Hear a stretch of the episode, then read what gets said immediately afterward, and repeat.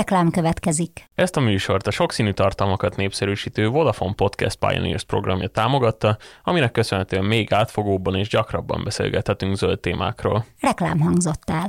Néhány ilyen, ilyen érdekes adat azért, hogyha például egy fűzpapírt állítunk elő, akkor ahhoz körülbelül 400 köbméternyi vízre van szükség, míg egy, újrapapír, egy tonnányi újrapapírnak az előállításához már csak 100 köbméterre,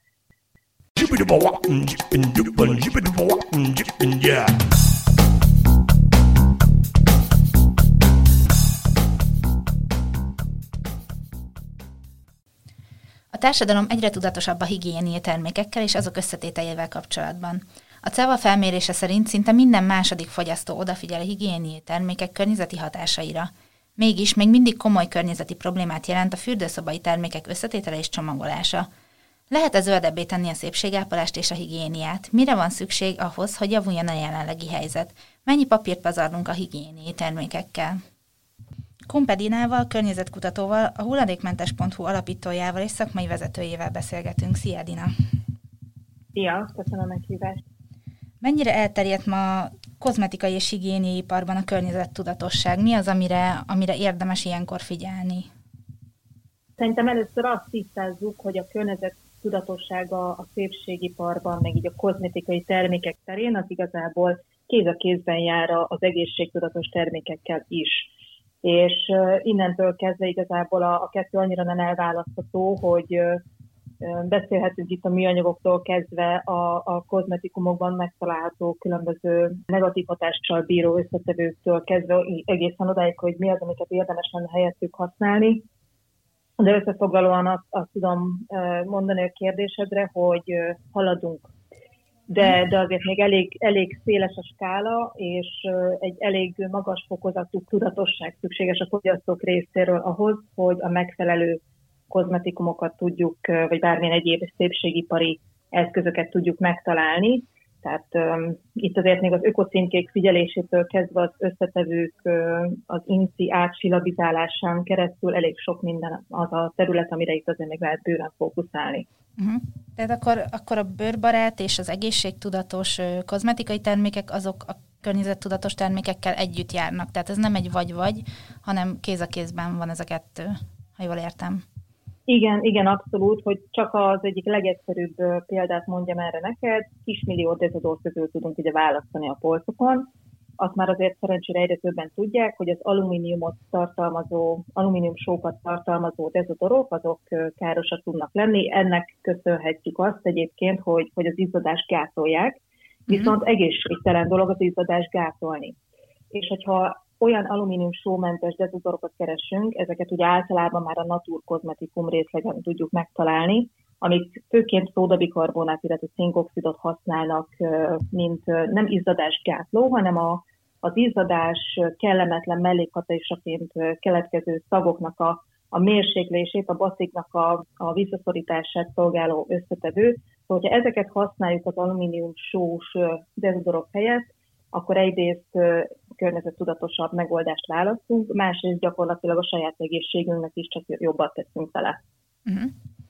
És alapvetően milyen környezeti problémák vannak ezekkel a higiéni és kozmetikai termékekkel? Korábban ugye beszéltünk a podcast előtt arról, hogy a műanyag szennyezés kifejezetten probléma. Ez, erről tudnál nekem egy kicsit beszélni? Igen, igen, hát a, a műanyag szennyezés az olyan szinten globális probléma, hogy a, a kozmetikumok terén is nem csak a külső csomagolásban gondolkodhatunk, hanem sajnos a beltartalmi értékeknél is ez abszolút megjelenik.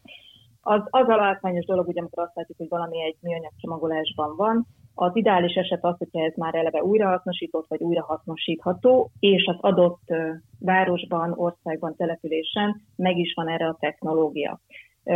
Ez egyszerűen azért fontos, mert attól még, hogy egy műanyag újrahasznosítható, az nem biztos, hogy valóban újra is, újra is fog hasznosulni megfelelő technológia hiányában.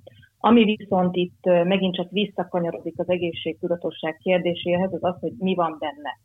És sajnos a, a szépségipar az olcsóbb termékek előállítása érdekében az egyébként természetes anyagokat is alkalmazható összetevők helyett nagyon gyakran mikroműanyagokat tesz a különböző kozmetikumokba, egészen konkrétan a bőrradírozóktól keresztül, a fogkrémeken át, akár a, a púderekben, körömlakokban is megtalálhatóak ezek a mikroműanyagok. Ezek ugye azok a, az egészen apró, kicsi műanyag darabkák, amiket célzottan így gyártanak le a, a, az iparágban, és 5 mm-nél kisebb a, a méretük, az átmérőjük.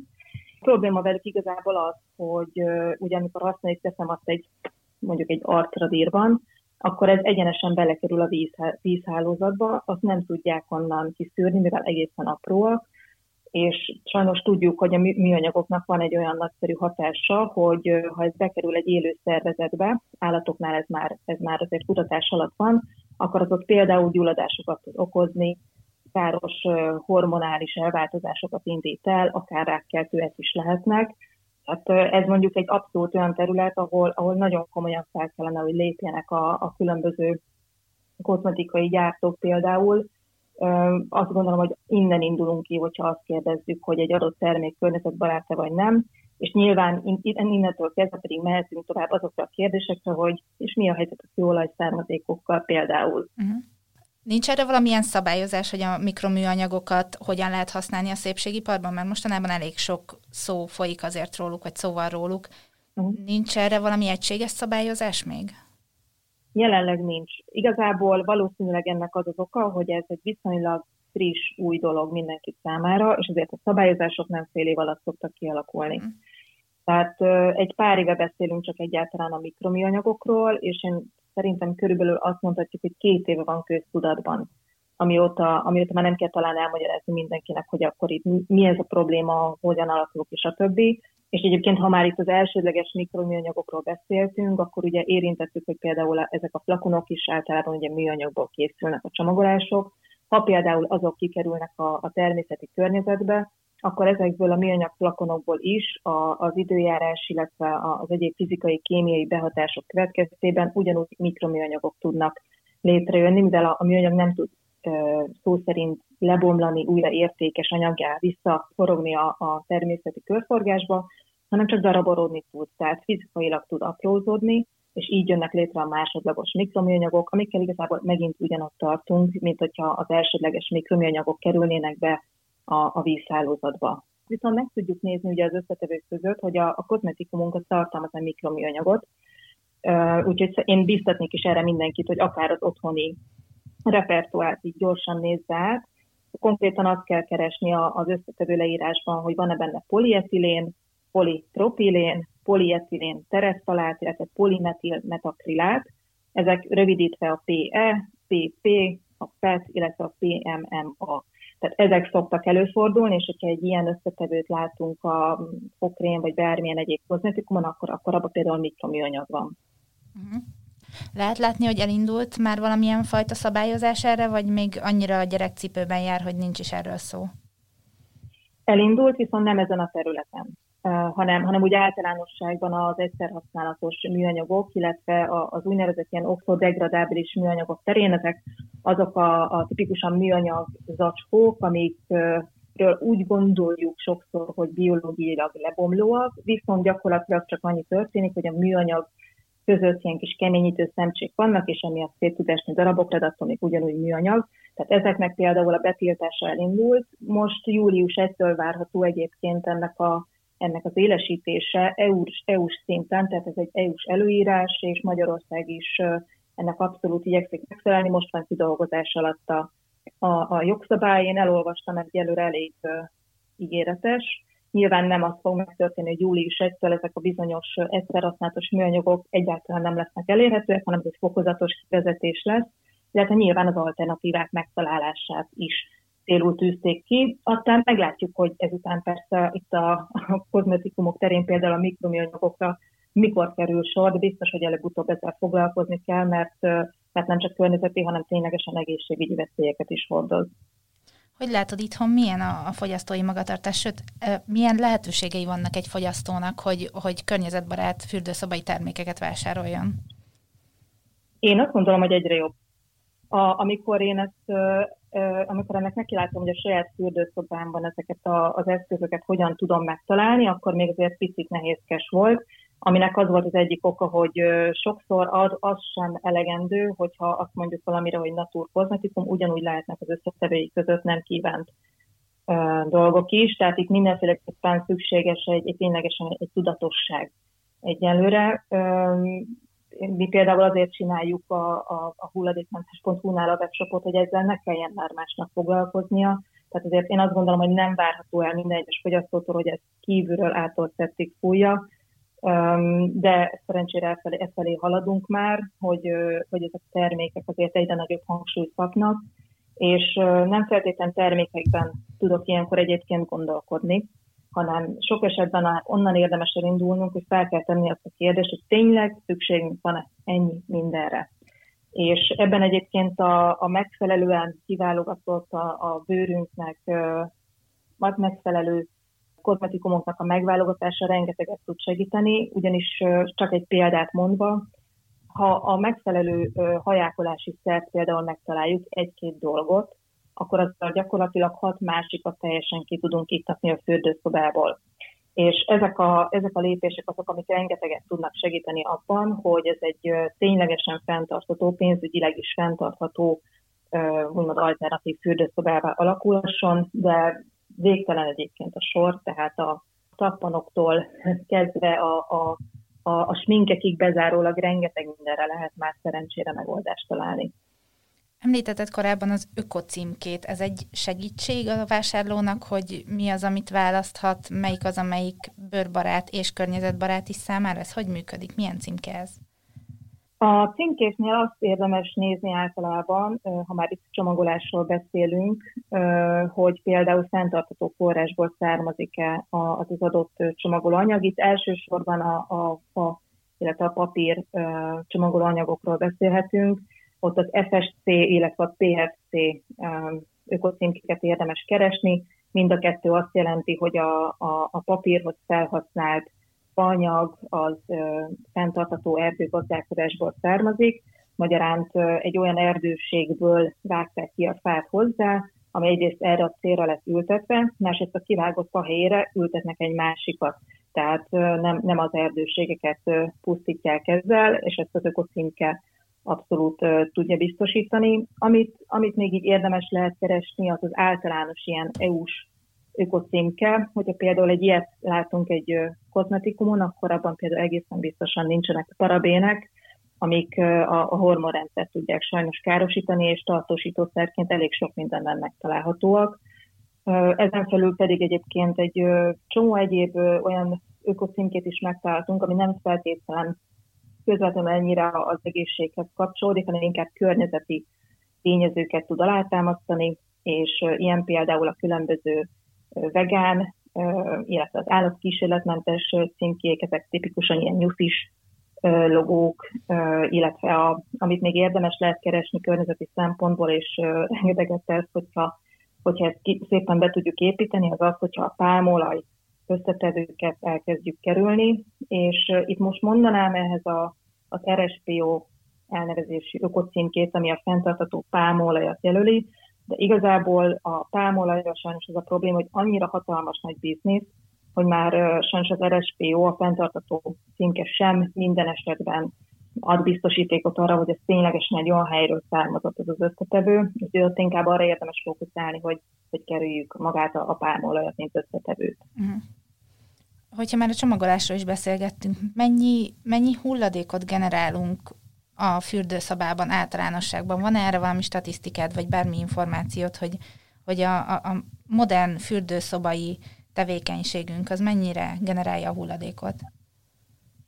Ha a háztartásban nézzük, akkor, akkor úgy nagy általánosságban azt tudjuk mondani, hogy ami a leginkább hulladék generáló, talán igen, ez a legjobb szó erre, helyiség a háztartásban, az a konyha elsődlegesen, uh-huh. és ezután jön a fürdő és a konyha ugye leginkább az élelmiszerek miatt, a, a, a fürdő pedig a különböző kozmetikumok miatt, valamint ugye a papírtermékeknek köszönhetően, a higiéniás, higiéniás termékekről nem is beszélve, amikre egyébként mind-mind van alternatív megoldás, amik, amik egyrészt nem egyszer használatosak, másrészt pedig sok esetben még ténylegesen itt is bekapcsolódik a, a, az egészségi tényező is, gondolok itt például az intim higiéniás eszközök alternatíváira, a mosatóbetétekre, az intim kelyekre. Mennyi papírt használunk el a fürdőszobában? Úgy, úgy értem, hogy mennyi olyan papírt használunk el a fürdőszobában, amit lehetne alternatívákkal kiváltani? Hát eleve ugye a papírtőlőt az abszolút ki lehetne váltani, egészen egyszerűen akár csak rongyokkal, amik biztos, hogy vannak otthon mindenkinek. Ha valaki nagyon nyitott ezekre az alternatív megoldásokra, akkor egyébként még a WC papírt is meg lehet spórolni, vagy legalábbis nagy, nagy, nagyban csökkenteni. Ezt ugye ilyen kis bidével lehet megoldani, illetve, illetve egyre többen használnak egyébként erre is mosható alternatívát. Itt is meg lehet találni azt a határt, ami valakinek belefér, tehát nem muszáj mindenhez például ilyet használni, hanem valaki egyszerűen csak kombinálja ezt a kettőt. Ami, ami nem annyira papír, hanem inkább műanyag, azok a, a már említett intimhigiéniás eszközök, illetve amire figyelni lehet, hogy maguk a, a különböző termékek, amiket be, megvásárolunk és bekerülnek a háztartásba, azok milyen csomagolásban találhatóak meg. Bár hozzáteszem, hogyha van választási lehetőség, akkor a műanyag helyett a papír még mindig, mindig egy jobb alternatíva. Ezek a papírcsomagolások és a fürdőszobai papír, van lehetőség arra, hogy újrahasznosítottat válasszunk, vagy mennyire trendez a fürdőszobai termékeknél, hogy újrahasznosított papírt használjanak? Alakul, alakul, és én, én azt látom, hogy ennek egyrészt az a, az, az oka, hogy gőzerővel haladunk azért a körforgásos gazdaság felé, legalábbis annak a, annak a megvalósítása felé. A másik pedig, hogy már van egy olyan kritikus tömeg, hála jó égnek a fogyasztói oldalról, aki, akik ezt követelik is és keresik. Már pedig, hogyha, hogyha van egy fogyasztói oldali igény erre, akkor erre a piac is reagálni fog. Ezért is olyan fontos egyébként, hogy azért nagyjából ismerjük a különböző összetevőket, mert, mert amerre szépen elmozdulunk, amerre az igény halad, arra fog a, arra fog a piac is velünk együtt menni minden esetre én azt látom, hogy igen, ez most már elég erősen alakul, jó irányba ez az újrahasznosítási hajlandóság, akár a, a külső csomagolásokban, akár, akár a belsőkben. Tehát itt ugye említettem, hogy a papírtőlőt például teljesen el lehet hagyni, de ha valaki nem szeretné, nem tudja, azt mondja, hogy neki ez nem fér bele, abszolút van már arra lehetőség, hogy erre újrahasznosított alapanyagból készített papírtőlőt válasszon. Uh-huh. Említetted a körforgásos gazdaságot. Tudnál erről egy kicsit beszélni, hogy ez, ez most lehet, hogy furcsán fogalmazom, de milyen állapotban van, mennyire haladunk-e felé, mennyire reális az, hogy, hogy a közeljövőben nagyobb lépésekkel haladjunk felé? Uh-huh. Említettem ugye itt a, a július 1-i uh, egyszerhasználatos műanyagoknak a betiltását, az például ennek a része. Tehát ami, ami talán egy kicsit nehezebb így, így a hétköznapi oldalról, hogy, hogy a körforgásos gazdaság az ugye egy hatalmas nagy csomagnak tűnik, aminek a kis lépései szépen valósulnak meg, csak nem feltétlenül tudjuk ehhez összekötni. De ennek például ez a műanyag stratégia abszolút egy nagyon, nagyon fontos kardinális része. Én azt látom, hogy most már végre, végre azért haladunk. Itt azért annyit érdemes tudni, hogy 2015-ben mondta ki az EU 2015 végén, 2015 végén döntött úgy, a, úgy az jó, hogy mi akkor a körforgásos gazdaság felé haladunk előre. Ennek egészen egyszerűen az az oka, hogy a jelenlegi gazdasági rendszerünk az fenntarthatatlan.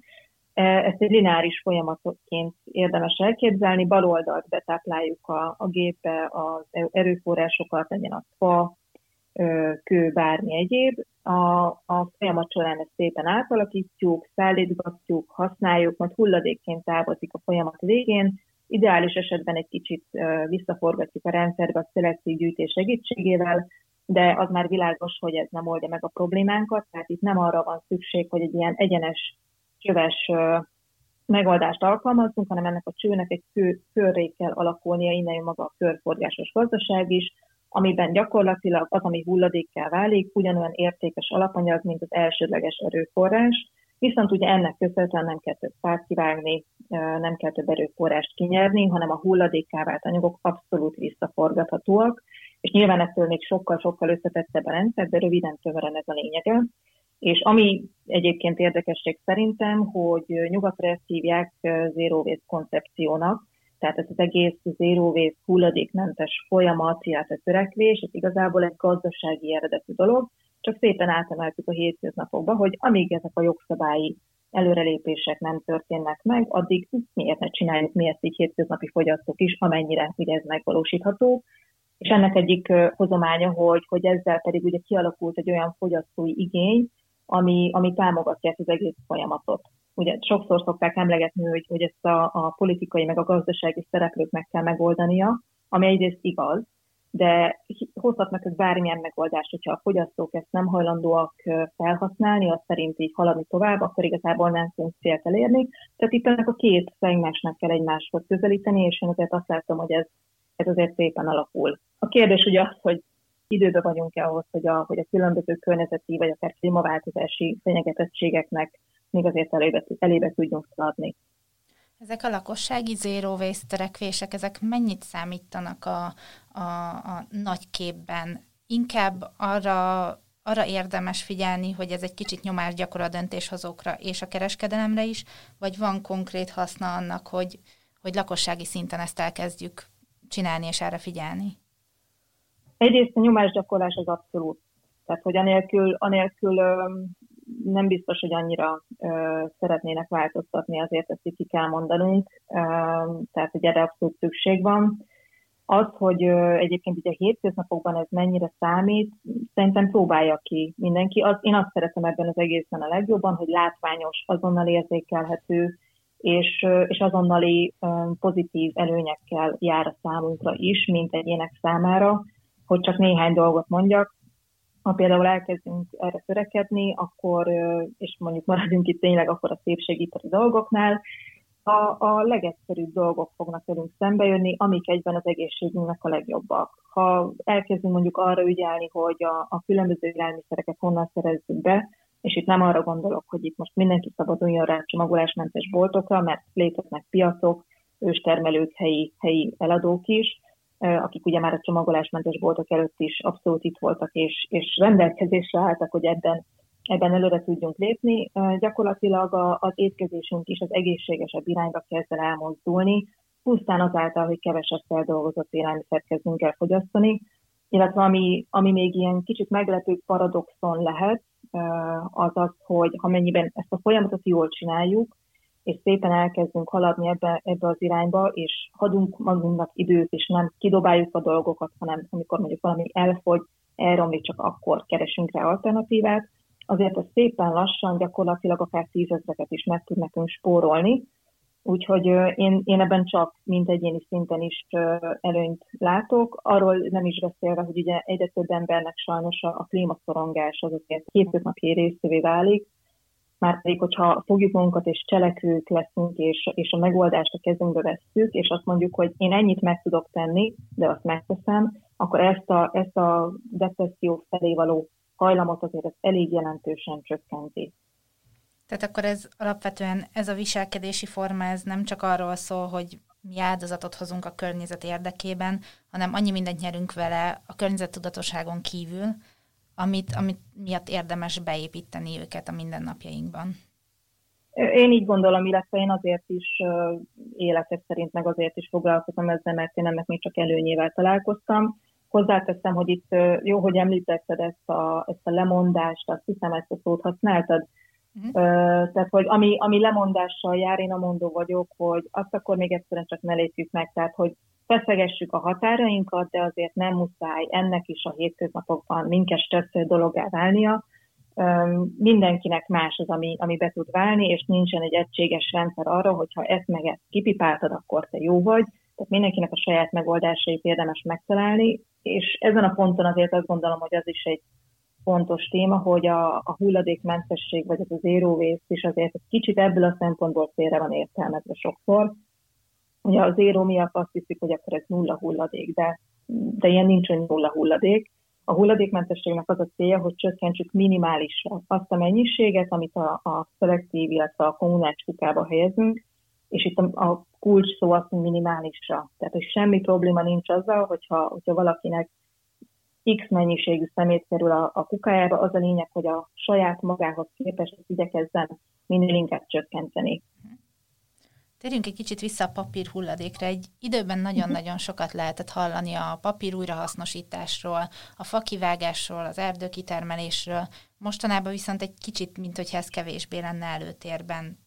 Mi, mi az oka ennek, és hogy áll most a papír újrahasznosítási biznisz? Mm, valószínűleg azért érzed azt, hogy kicsit visszaszorult, mert, mert mostában a műanyag van porondom. egészen, egészen egyszerűen azért, mert, mert iszonyatos károkat tud okozni a, a természeti környezetben, és azon keresztül visszajutva akár, akár az emberi, emberi egészségben is.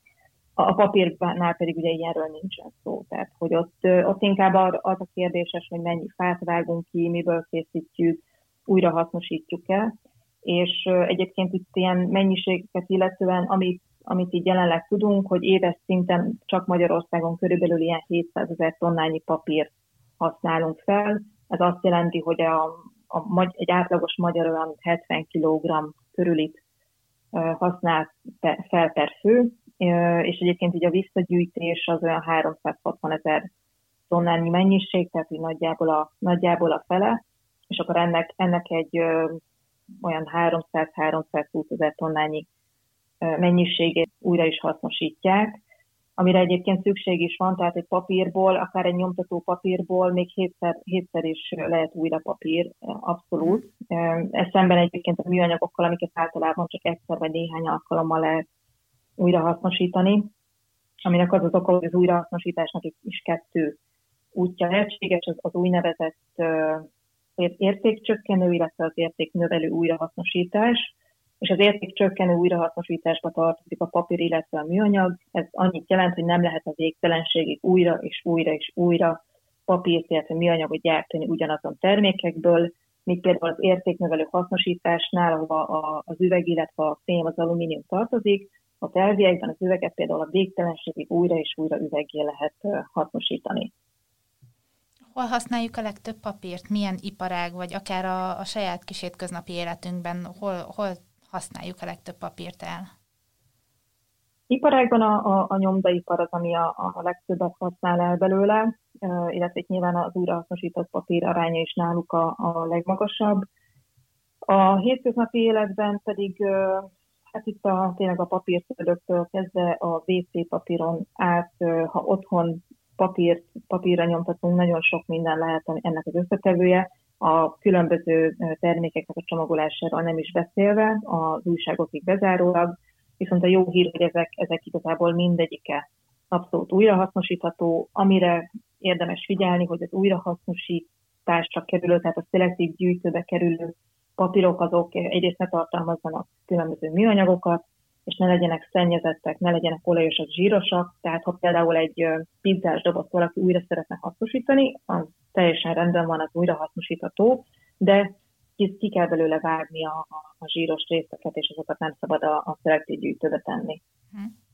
Mennyit számít ilyenkor a szelektív hulladékgyűjtés? Sokat hallani róla, hogy annyira azért nem ez a legnagyobb fegyverünk a klímaváltozás ellen és a környezetszennyezés ellen, de papírtéren mennyit számít ez? Abszolút igaz, hogy nem a, nem a szelektív gyűjtés a megoldás, de ha már van, akkor használjuk. Tehát csak azért, mert nem az a megoldás, attól még nevessük el teljesen.